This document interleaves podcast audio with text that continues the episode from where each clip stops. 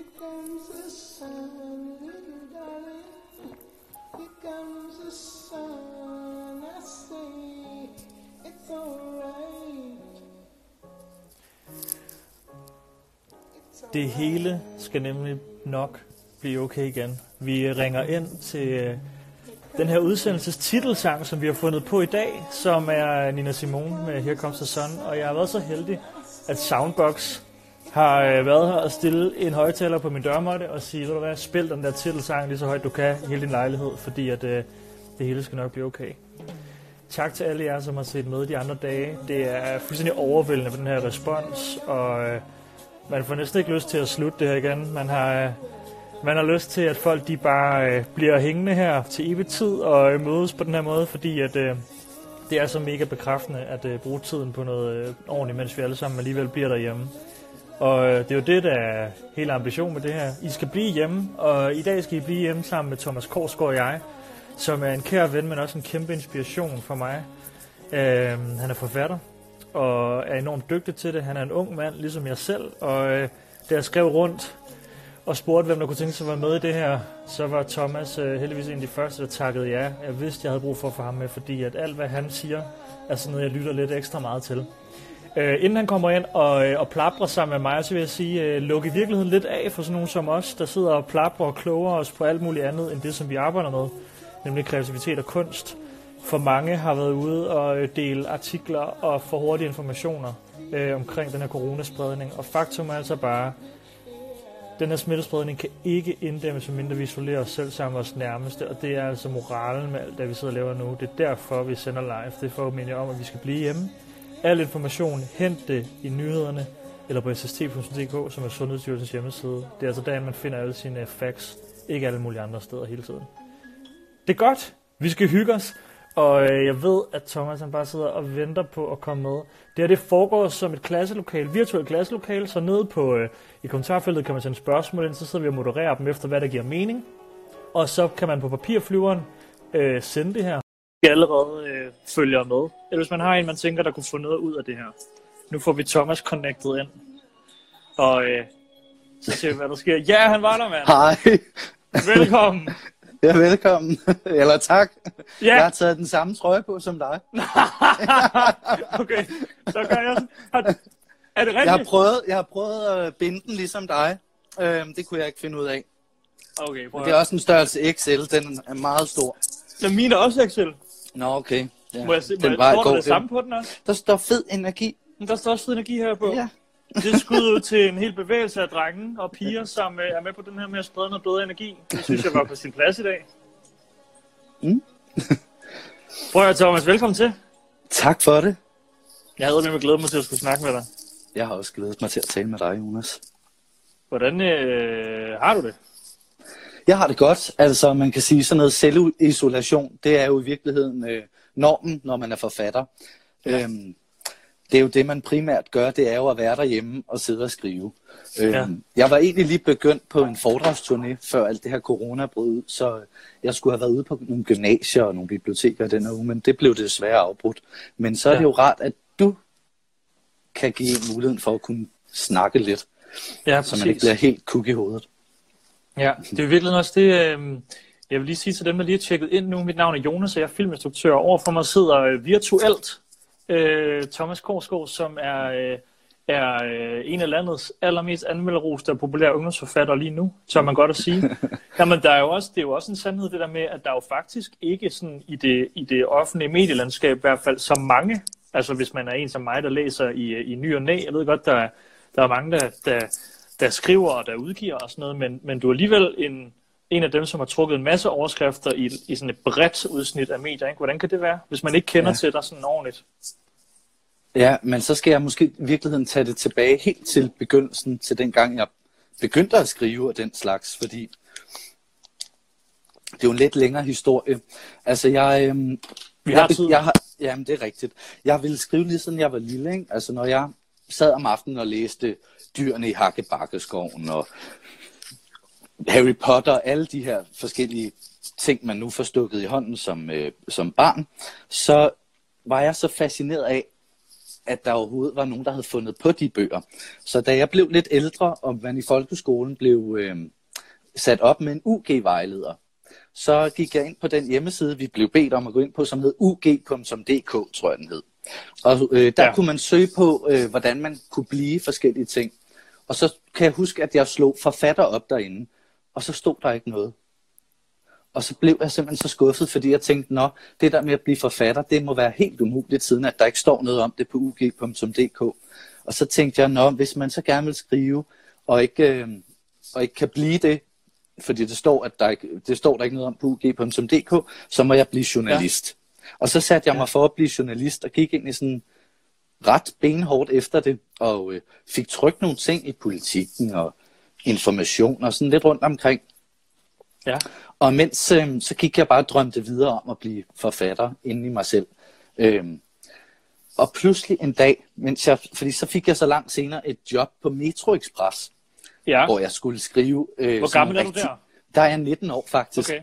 Det var også helt vildt mærkeligt. Men øhm, det job, det var jo sådan noget, hvor man skulle skrive sådan nogle clickbait-artikler. Ikke? Jeg kan huske, at jeg skrev en artikel, der hed Dyre passer i chok. Disse valpe efterladt i skrald. Og jeg gik hjem hver dag og tænkte, jeg har endelig fået lov til at skrive. Det var alt, hvad jeg drømte om, men alligevel var jeg sådan grundlæggende utilfreds. Ja. Fordi det var noget andet, jeg havde lyst til at skrive. Noget andet, som jeg ikke sådan... Jeg kunne ikke forklare, hvad det var, og jeg kunne heller ikke formulere det sådan i en enkelt sætning mundtligt. Men hver dag følte jeg mig sådan... Ut... Altså, jeg var træt af, at, at jeg nu var så tæt på det her med at skrive, at jeg faktisk levede af det, men jeg skrev ikke det rigtige. Ja. Og ud af den blå luft en dag, så sker der det helt vanvittige, at jeg får en mail fra en, jeg ikke kender, og der står, kære Thomas, har du lyst til at drikke en kop kaffe fredag klokken 9? Hilsen Ulla. Ja. Og så tænkte jeg, øh, jeg kender dig ikke. Det har jeg umiddelbart ikke lyst til. Øhm, og så gik jeg ned bunden af mailen ved et tilfælde, og så stod der, at hun var redaktør ved Lindhardt og Ringhof. Ja. Og så ombestemte jeg mig fuldstændig og tænkte, den kop kaffe vil jeg hellere end gerne, med en redaktør på et af landets store forlag, hellere end gerne. Og så mødte jeg op fredag klokken 9, og kom med en elevator op på fjerde sal, op til øh, den her redaktørs kontor. Ja. Og så sagde hun, Thomas, jeg har læst nogle af de ting, du har skrevet rundt omkring og fulgt lidt med, øh, og jeg synes, du skriver godt. Hvis du har en roman liggende, så vil vi rigtig gerne læse med herinde på forlaget. Problemet er jo bare, var bare, at jeg var 19 år gammel. Øh, jeg, jeg kender ingen 19-årige, der lige har en roman liggende, de har skrevet. Jeg kender, Ej, heller, ikke nogen, jeg kender heller ingen 60-årige, der lige har en roman liggende, de lige har hygget sig med at lave. Nej. For sjov. Men så, jeg vidste godt, at det her det var sådan en, en mulighed, man ikke, kunne, øh, man ikke kunne slippe. Så jeg løj, og så sagde jeg, øhm, okay, øh, det er sjovt, du spørger Ulla, jeg har faktisk noget liggende.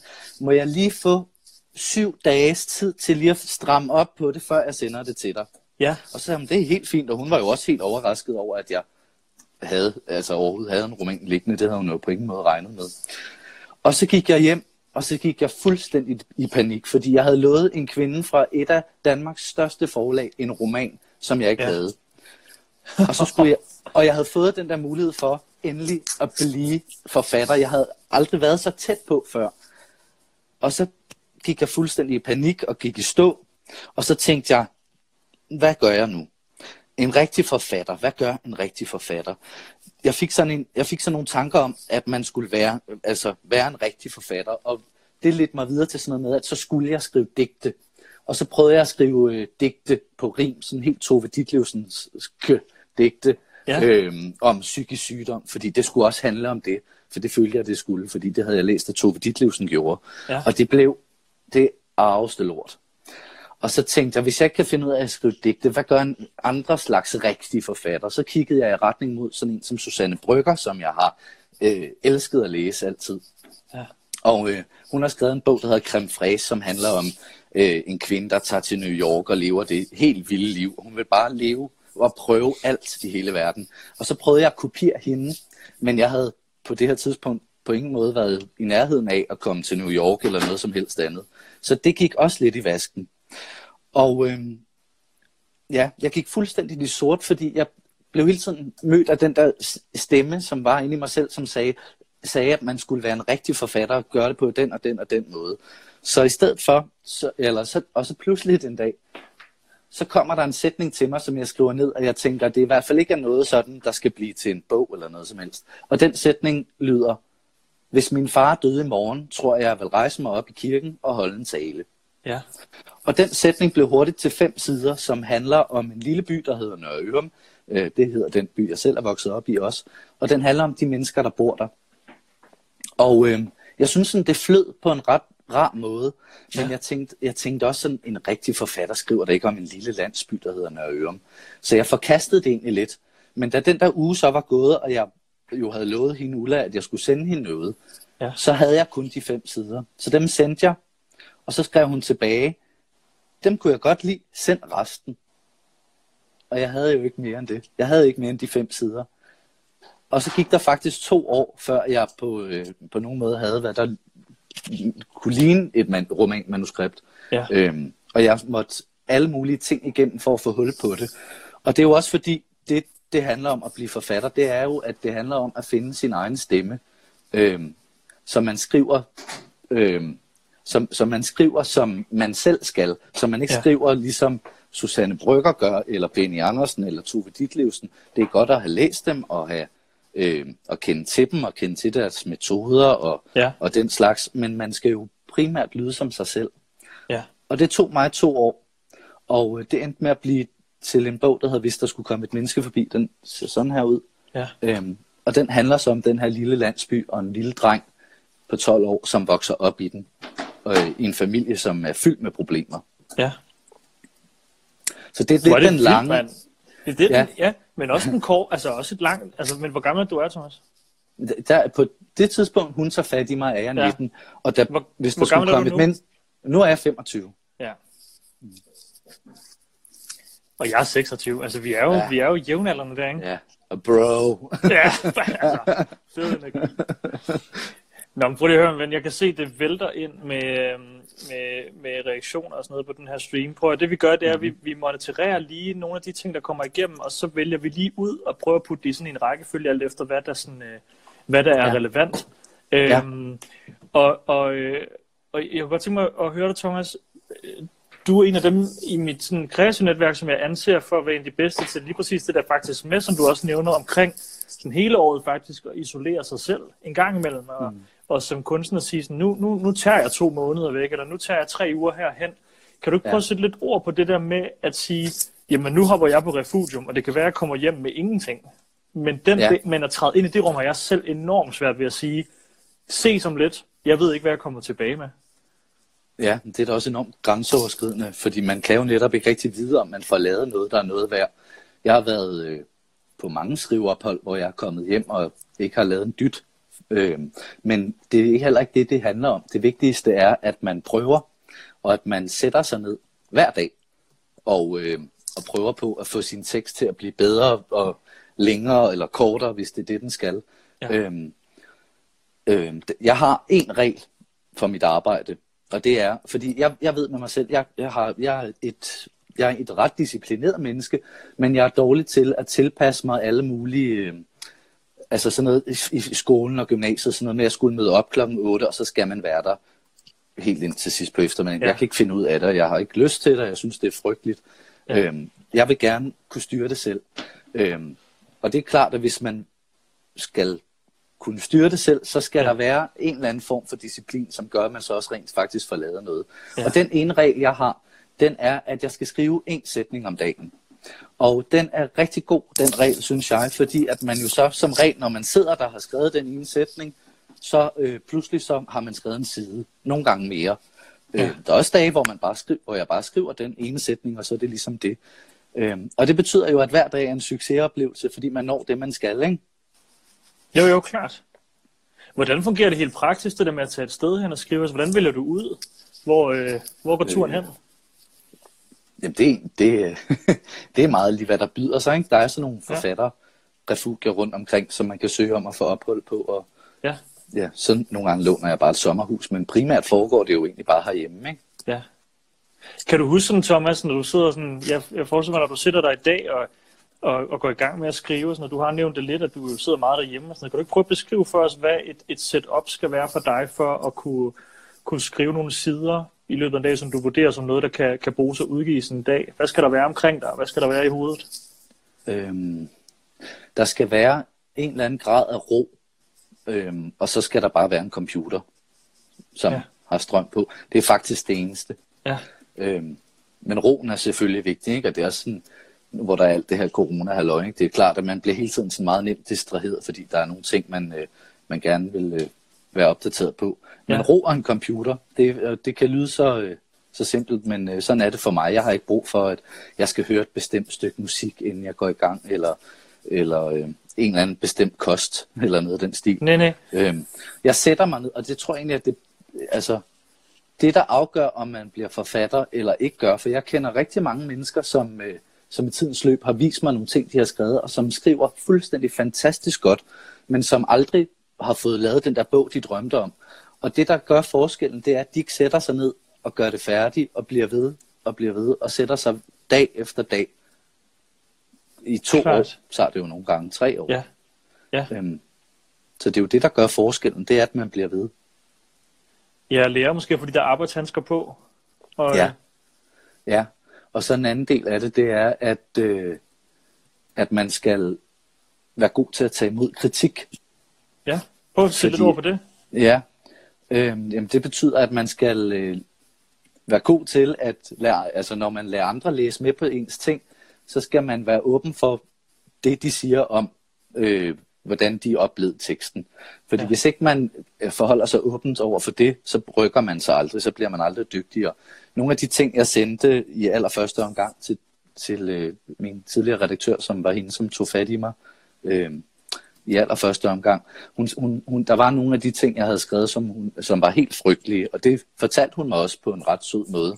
Ja. Men, men det var godt, hun gjorde det, fordi det var jo det, der gjorde, at jeg blev mere og mere bevidst om, øh, hvad, hvad en god tekst er, hvad en dårlig tekst er, og det var det, der sendte mig en retning af, hvordan jeg skrev bedst. Ja. Så det skal man jo være god til i en eller anden grad. Men for at kunne få kritik, skal man jo også vise sine tekster til nogen. Ja. Og det skal man heller ikke nødvendigvis gøre til, hver, til hvem som helst. Altså man skal øh, finde nogen, som man sådan stoler på, vil læse en ordentligt. Ikke? Føler du dig nogensinde ensom, når du sidder og laver de her ting her, eller er det i virkeligheden en, øh, en tryghed for dig at, at, at isolere dig inde nogle gange og, og skrive? Mm, altså, der er, der er jo sådan en... Oh, det, er, det må være ensomt. Jeg tror, det er det spørgsmål, jeg får allermest som forfatter. Ja. Øhm, og jo, det er jo på den, altså, det er jo et afskåret liv, fordi man er meget alene.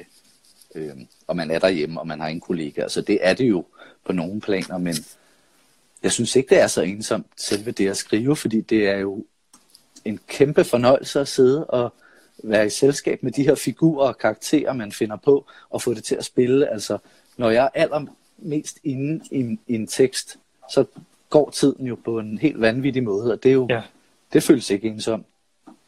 Nej. Så jeg, nej, jeg, jeg, jeg elsker at skrive. Jamen, det, det samme gør jeg. Jeg synes, det kan være svært, det der med at...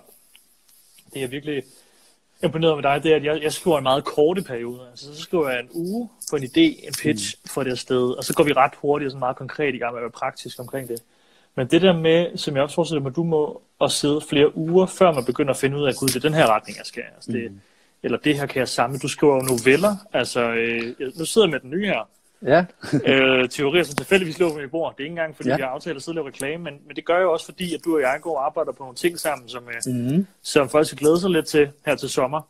Øh, men hvis vi nu skal gå sådan helt praktisk og nørdet ned i det der med at gå i gang med at skrive en idé til mm. en, øh, en historie, kan du ikke prøve at fortælle os, tage udgangspunkt i, i måske en af dem, og så sige, hvor starter det? Starter det som en, en memo på en iPhone eller på en notesblok, og hvordan, hvordan udvikler jo. sådan en, en fortælling sig der over tid jo. for dig? Øh, det kan starte på mange forskellige måder, men jeg kan se det, fordi nu skriver jeg både romaner og noveller, ja. men jeg, jeg kan sådan se på det, jeg har lavet, og det, jeg laver, at det, der går igen for mit arbejde, det er, at jeg er meget optaget af replikker, og de ting, vi siger til hinanden som mennesker. Ja. Der er for eksempel en novelle i Tyverier samling der, som hedder I bor der meget pænt. Ja. Og øh, det er en replik, som jeg har taget op i titlen.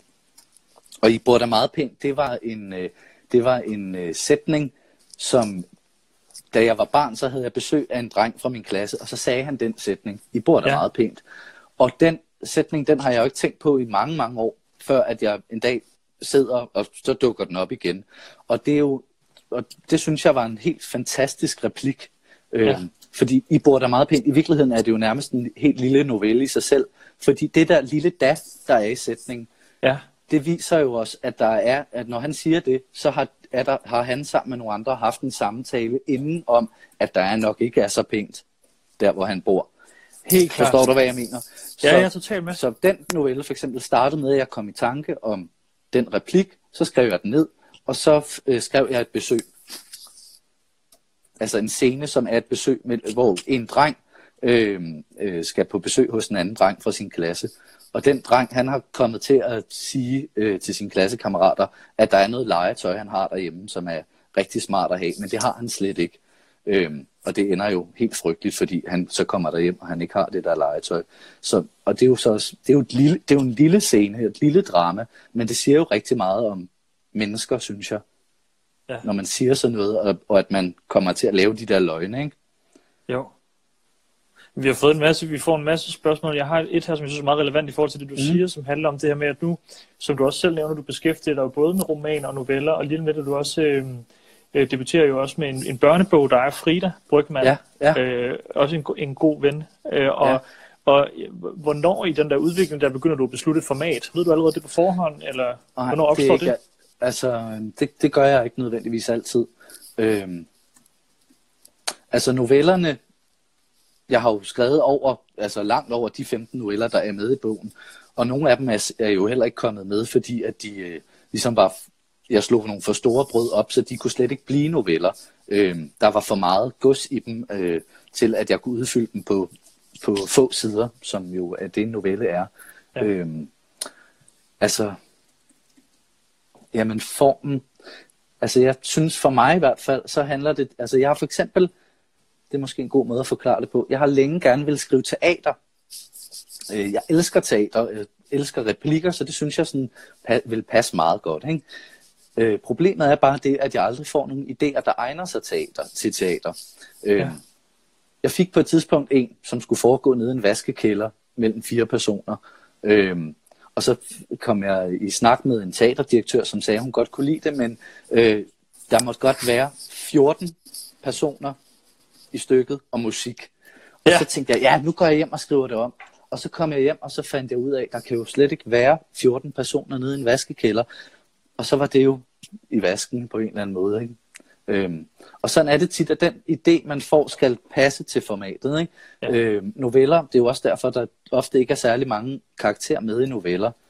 Fordi at man kan ikke øh, nå at forløse dem alle sammen på så kort plads, Nej. uden at nogen tager fokuset. Øhm, så det finder man meget ud af hen ad vejen, men jeg er nok også sådan en forfatter, der skriver meget hen ad vejen. Derfor er der også rigtig mange ting, jeg skriver, som ikke bliver til noget. Øhm, jeg har så mange øh, halve scener og ufærdige øh, romansbegyndelser og den slags har jeg liggende. Og øh, det kan man jo synes er ærgerligt, øh, men, men når man begynder på noget og så kasserer det, så hvis det er en god nok idé, eller nogle af de replikker, der var der, virkelig var helt exceptionelt fantastiske, så skal de nok dukke op, øh, når man skriver senere hen. Ja. Ja. Det er i hvert fald min oplevelse. Ikke? Ja, men helt klart, det tror jeg, at du har ret i. Og det er også derfor, det er så vigtigt at, at blive ved med at kigge på det, sin tekst hver eneste dag, og holde sig selv fast på det. Ikke? Ja. Ja, fordi hvis man så helt konkret skal prøve at tale om det der med sådan at have lyst til at skrive. Hvis nu vi forestiller os, der sidder et, en ung pige eller dreng et sted i, øh, i Danmark, og, mm-hmm. øh, og, og er begyndt at fifle lidt med at skrive nogle tekster, eller sidder her og tænker, om de næste to uger kunne sgu da være en meget god anledning til at begynde at skrive noget af det ned. Jeg går og tænker, måske har man skrevet dagbog, ja. måske kunne man godt se sig selv skrive en novelle, eller i hvert fald bare prøve at skrive noget færdigt. Ja. Hvil- Hvilke gode råd vil du give med i forhold til det der med at, at gå i gang? For jeg tænker, man glor på et hvidt stykke papir, ikke? Og, Ja. øh, og øh, handler det bare om at skrive dig ud af, eller handler det om at sætte sig med sig selv først, og lige finde ud af, hvor vil man gerne hen? Hvad, hvad kan du give med der? Øhm, Jeg vil sige, meget af det at skrive handler jo også om at øh, læse. Øhm, så jeg vil sige, hvis man gerne vil blive god til at skrive, så læs en masse. Øhm, find nogle bøger, du kan lide, og prøv at øh, finde ud af, hvorfor du godt kan lide den. Øh, hvorfor, hvorfor, hvorfor tiltaler den dig? Hvorfor, hvorfor er den fedt bygget op? Prøv at analysere den. Øh, fordi det gør også dig selv til en dygtigere læser af din egen tekst, når du så er i gang med at skrive den. Så det er i hvert fald det allervigtigste. Ja. Og når man så sidder der og skriver, så bliv ved, øh, hold fokuset på det, og, øh, og, og, så, og så find nogen, der kan øh, give dig feedback. Hvor langt er du i processen der, før du begynder at, at bede om feedback? Der er også en, der spørger her, hvor, hvor, hvor ja. færdig skal man ligesom være med et, et værk, før man viser det til andre? Ja, øh, det kan man jo bedst selv mærke i virkeligheden. Jeg, øh, jeg synes tit, at, at når jeg viser nogen noget tekst, og jeg får dårlig feedback, eller bliver ked af det bagefter, fordi, eller irriteret, fordi jeg ikke synes, de forstod det, det er også aller oftest der, hvor teksten ikke er færdig. Øhm, så jeg prøver at blive så færdig, som jeg overhovedet kan, før jeg viser det til andre. Øh, ikke færdig som i, at bogen er klar til at blive trygt, men færdig i den forstand, at jeg på en eller anden måde kan svare på, hvorfor hver en sætning skal være der. Ja. Øhm, det er den bedste måde, jeg kan forklare det på. Nå, men det synes jeg, det synes jeg er en fin måde. Øhm, Thomas, jeg, har for, jeg får et spørgsmål her, som, som øh, jeg, jeg, jeg forestiller mig, at du er blevet spurgt om rigtig mange gange, mens du har været rundt. Der er jo, øh, der er jo, du holder jo masser af foredrag og skal også vide på nogle gymnasier lige nu og snakke. Mm. Og øh, mm. jeg vil sige, hvis I, hvis I synes, det er interessant at høre Thomas fortælle om de her ting, så øh, prik jeres lærer på skulderen og, øh, og få ham ud, eller komme og, og bruge bibliotekerne, fordi øh, der har du også været meget ude, ikke? Og øh, jo. jeg forestiller mig, at de gør alt, hvad de kan for at trække unge mennesker derind, og øh, der sker altså nogle fede ting ude i bibliotekslandet også. Og det er jo nogle af dem, der er årsagen til, at du kan sidde her og skrive, og vi to kan sidde og have en snak om det her, fordi du har fået lov til at udgive nogle bøger, som, mm. som bliver mobiliseret af nogle biblioteker rundt i landet. Og, og øh, din, din, din bog, hvis en menneske skulle komme forbi, ja. øh, hvor meget den baseret på dit eget liv, bliver der spurgt meget om. Ja. Ja, det er jeg blevet spurgt om mange gange. Ja. Øh, det, kan man, det kan man slet ikke svare på. Øh, jeg kan ikke sige sådan, øh, 65 øh, procent er øh, virkeligt. Og det, det, kan, det er helt umuligt, fordi der sker det, når jeg skriver, at jeg, jeg forpligter mig ikke på virkeligheden. I den forstand, at jeg ikke, øh, jeg holder mig ikke til fakta, jeg holder mig ikke til, hvad der er sket i virkeligheden, øh, når jeg skriver på noget, som er selvoplevet. Og det gør jeg ikke, fordi at alt skal kunne ske når jeg skriver. Hvis, der er, hvis jeg øh, hører en anden replik i toget, som jeg synes passer godt ind, så, så, gør jeg, så bruger jeg den. Øhm, fordi teksten, altså det er ikke for mig, at det at skrive, eller det jeg skriver, det er personligt, men det er ikke, det er ikke, det er ikke, jeg skriver ikke, fordi jeg vil fortælle noget om mig selv. Jeg bruger mig selv til at fortælle noget, som forhåbentlig øh, kunne handle om hvem som helst. Ja. Så, så når jeg skriver sådan en bog, som hvis der skulle komme et menneske forbi, så det er egentlig, for mig er det egentlig lige meget om, øh, om den her dreng, den handler om, om det er, om han har et øh, liv, der minder om, eller en opvækst, som minder om øh, Thomas Korsgaards. Øh, det er mere vigtigt, at den viser noget om, hvordan det er at være en dreng, der vokser op i et udsat hjem. Ikke? Jo. Med vold og fattigdom. Helt klart. Men det er klart, at jeg bruger rigtig meget af det, jeg oplever, og og rendre. Ja. Men jeg kan jo heller ikke huske alting, så nogle gange må jeg jo finde på noget. Ikke? Jeg kan ikke engang huske, hvordan vejret var for fire dage siden. Så. Ej, det, jamen, det kan jeg sgu heller ikke. Jeg tror også, jeg sagde også lige din bog, jeg tror, jeg sagde din bogs titel forkert lige før. Men det er jo sådan det noget, der sker, når, når man... Når man men jeg kan tydeligvis jeg kan godt forstå, hvorfor folk spørger, fordi jeg kan se, det er jo også en bog, som helt sikkert har gjort indtryk på en masse mennesker. Ikke? Og mm. man føler sig jo også connected til ham, der har skrevet den lige pludselig, fordi man føler, at der bliver givet et stykke her.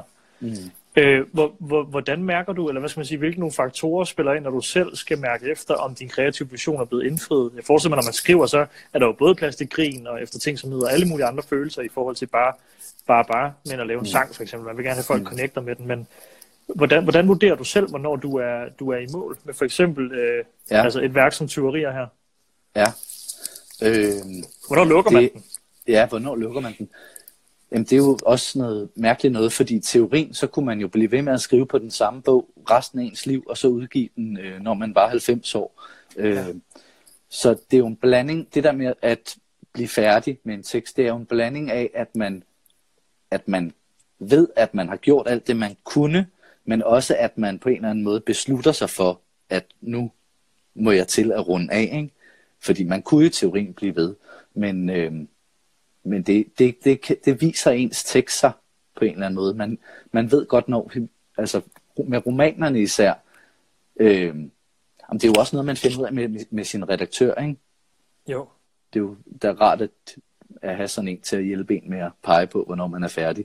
Øh, Hvad gør man, Thomas, hvis nu man forestiller sig, man, og det, det har de færreste, hvis man ikke har en redaktør eller et forlag, men Ja. sidder og skriver ting, og man ved ikke, hvad er næste step for mig? Du er 17 Ja. år, du går på et gymnasium Ja. i Esbjerg, og, og du vil gerne til København en dag, men der går lang tid, før du skal derhen. Og hvor, hvordan kan du stadigvæk få et output som forfatter? Ja. Øh, jeg vil øh, prøve at finde nogle ligesindede. Øh, jeg ved, at nogle gymnasier har skrivegrupper, øh, hvor der er andre, der elsker at læse og skrive, som mødes.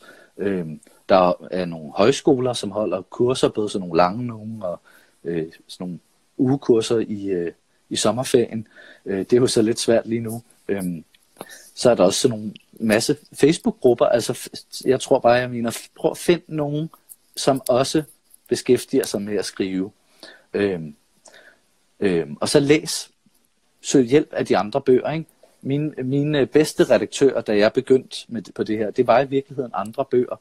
Fordi når jeg læser andre bøger, så udover at de kan give mig alle mulige gode oplevelser øhm, på den ene og den anden måde, så det er jo også en måde at finde ud af, hvordan øh, en god... Altså, tænk over, hvorfor kan du lide den her bog? Ja. Hvorfor fungerer den tekst godt? Og få et sprog for det. Da jeg startede med at skrive, det var jo meget, altså, da jeg skrev, hvis der skulle komme et menneske forbi især, ikke? den skrev jeg jo meget på intuition og sådan en fornemmelse af, at det her, det vil være, det vil fungere godt, eller det her virker fedt. Øh, og det var egentlig bare noget, jeg kunne fornemme, og havde en eller anden sådan følelse af. Øh, men jo mere man gør det, bliver den intuition jo til en, til en erfaring, hvor man kan sige, Nå, hvis jeg bytter rundt på de her kapitler, så vil det ændre handlingen fuldstændigt, fordi sådan og sådan. Ikke? Så prøv at få et øh, sprog for, hvad, øh, hvad det er, du, hvorfor en tekst fungerer, som den gør. Ja, jeg kan heller ikke lade med at tænke, Thomas, at, at jeg får også et par spørgsmål i tråden her omkring, hvad det er, du og jeg øh, går og har gang i, uden at vi behøver at afsløre alt muligt. Det synes jeg, du skal være herover.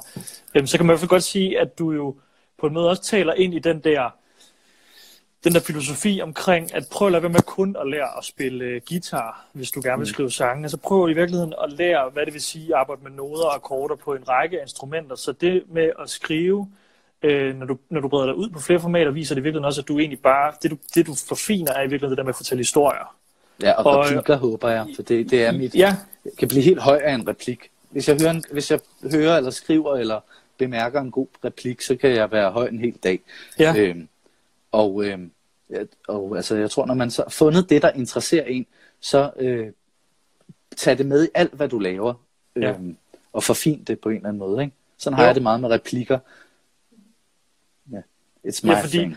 ja, jamen, det forstår jeg virkelig godt. Også fordi det, du i virkeligheden er ved at gøre nu, ikke? og som du gør med mange af dine værker, føler jeg, eller i hvert fald mange af de projekter, når man taler med dig også, det er, at du er meget, meget hurtig til at konvertere øh, din, dit talent for at fortælle historier hen til øh, andre formater at tale i. Det er også en af de grunde til, at du og jeg har mødt hinanden. Ja, Det er, at du, Ja. du, kan byde, du kan byde ind i andre formater med det, at du kan fortælle historier, du er ikke, øh, du er ikke afhængig af, at du kan sidde og skrive i romanform eller en novelle, men du kunne i virkeligheden også, kunne jeg forestille mig, at lave en enormt interessant podcast på 10 afsnit, hvor du fortalte eller talte, og du indtaler også selv dine, dine bøger, ikke, når de bliver lavet til lydbøger og sådan nogle ting, at du, du, du, breder, dig- du breder dig ud. Jo, altså øh, jeg går, ret, jeg går meget bare med min lyst. Ikke? Øhm, efter at have skrevet to romaner, så havde jeg lyst til at prøve at skrive noveller, og øh, det prøvede jeg på nogle gange, hvor det gik helt vildt galt. Jeg kunne ikke finde ud af det. Faktisk allerede efter, hvis der skulle komme et menneske forbi, så tænkte jeg, nu skal jeg skrive nogle noveller. Øhm, og det tror jeg så var noget, sådan, jeg fik lyst til, fordi at, øh, der var mange, der spurgte mig, kommer der en toer? Og så havde jeg lyst til at være sådan en fin kunstner, som overhovedet ikke gjorde det oplagte. Så jeg sagde, nej, det gør der i hvert fald ikke. Og så tog jeg Nej. i sommerhus for at øh, skrive på nogle noveller, og så kom jeg til at skrive øh, en scene, som handler om en dreng, som sidder i en bil ude ved vandet med sin mor, og moren hun fortæller ham, at hun har en affære. Og det er jo en kæmpe magt at give sin søn at sige, jeg har en affære. Hvad, altså, når man får det at vide som en dreng på 17 år, så kan man stille to ting op.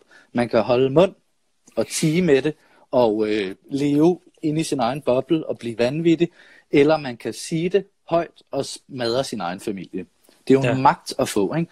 Og den scene, og den scene skrev jeg så, og så tænkte jeg, at det er en novelle, og så prøvede jeg at runde den af et par gange, men pludselig var der 40 sider, og til sidst var der 200, og det blev så en dag, vi vil grine af det. Ikke? Så det er også for at sige, at man kan gå med sin lyst og sætte sig for at skrive noveller, men nogle gange vil teksten noget andet. Ikke? Ja. Øhm, men så lykkedes det så for mig her for et års tid siden at få hul på, øh, få hul på de tekster, som skulle blive til tyverier, ikke? novellesamlingen. Ja, ja, præcis. Men kunne du finde på at lave film og tv og sådan noget? Ja, men vi skal jo lave noget sammen. Hvor- hørte det her først. Hvor, hvor novellerne møder det, Jonas kan ikke? som instruktør. Jo, for det er jo vi sjovt. sige, Det. Vi skal filmatisere øh, en af novellerne, ja, vi skal så. Og det skal vi jo og også. vi må komme ud igen, ikke et sekund før. Nej, præcis. Og det er jo også... øh, Nej, vi havde faktisk plan... Altså, vi har faktisk plan... Det vi ser ud til, at vi kan holde planen. Øh, fordi vi har finder- heldigvis... Øh, vi, vi, det meste er faktisk planlagt, og øh, vi skal filmatisere en af... Lad os lade være med at sige nu, hvad det er for en. Øh, det kan man jo prøve at gætte på, men øh, vi, der er en, øh, en virkelig fantastisk novelle her, i, som næsten er skrevet som en kortfilm. Øh, så det var det fantastisk at få i hænderne øh, som instruktør. Det der med at have en, en, øh, en forfatter på, som faktisk har gjort sig en hel masse tanker om, hvor replikken rent faktisk er vigtig. Fordi at øh, i alt, hvad jeg arbejder med, når man ikke er øh, så, rep- så repliknær, øh, så prøver jeg egentlig altid at skrive replikker, som altid kan fjernes, eller altid ændres, mm. og sige til skuespillerne på sættet, øh, twisten, lave den om, så det virker naturligt. Men det her er første gang, jeg skal arbejde med noget, hvor jeg faktisk sådan, det, det, det er faktisk vigtigt, at vi lige arbejder på udtalen af hver eneste replik, fordi den, mm. den har en uh, funktion, ja. Som øh, jeg som instruktør selv skal ned og analysere mig frem til, men som du har tænkt en masse tanker omkring. Ikke? Jo. Er du spændt på det? Ja, jeg glæder mig til det.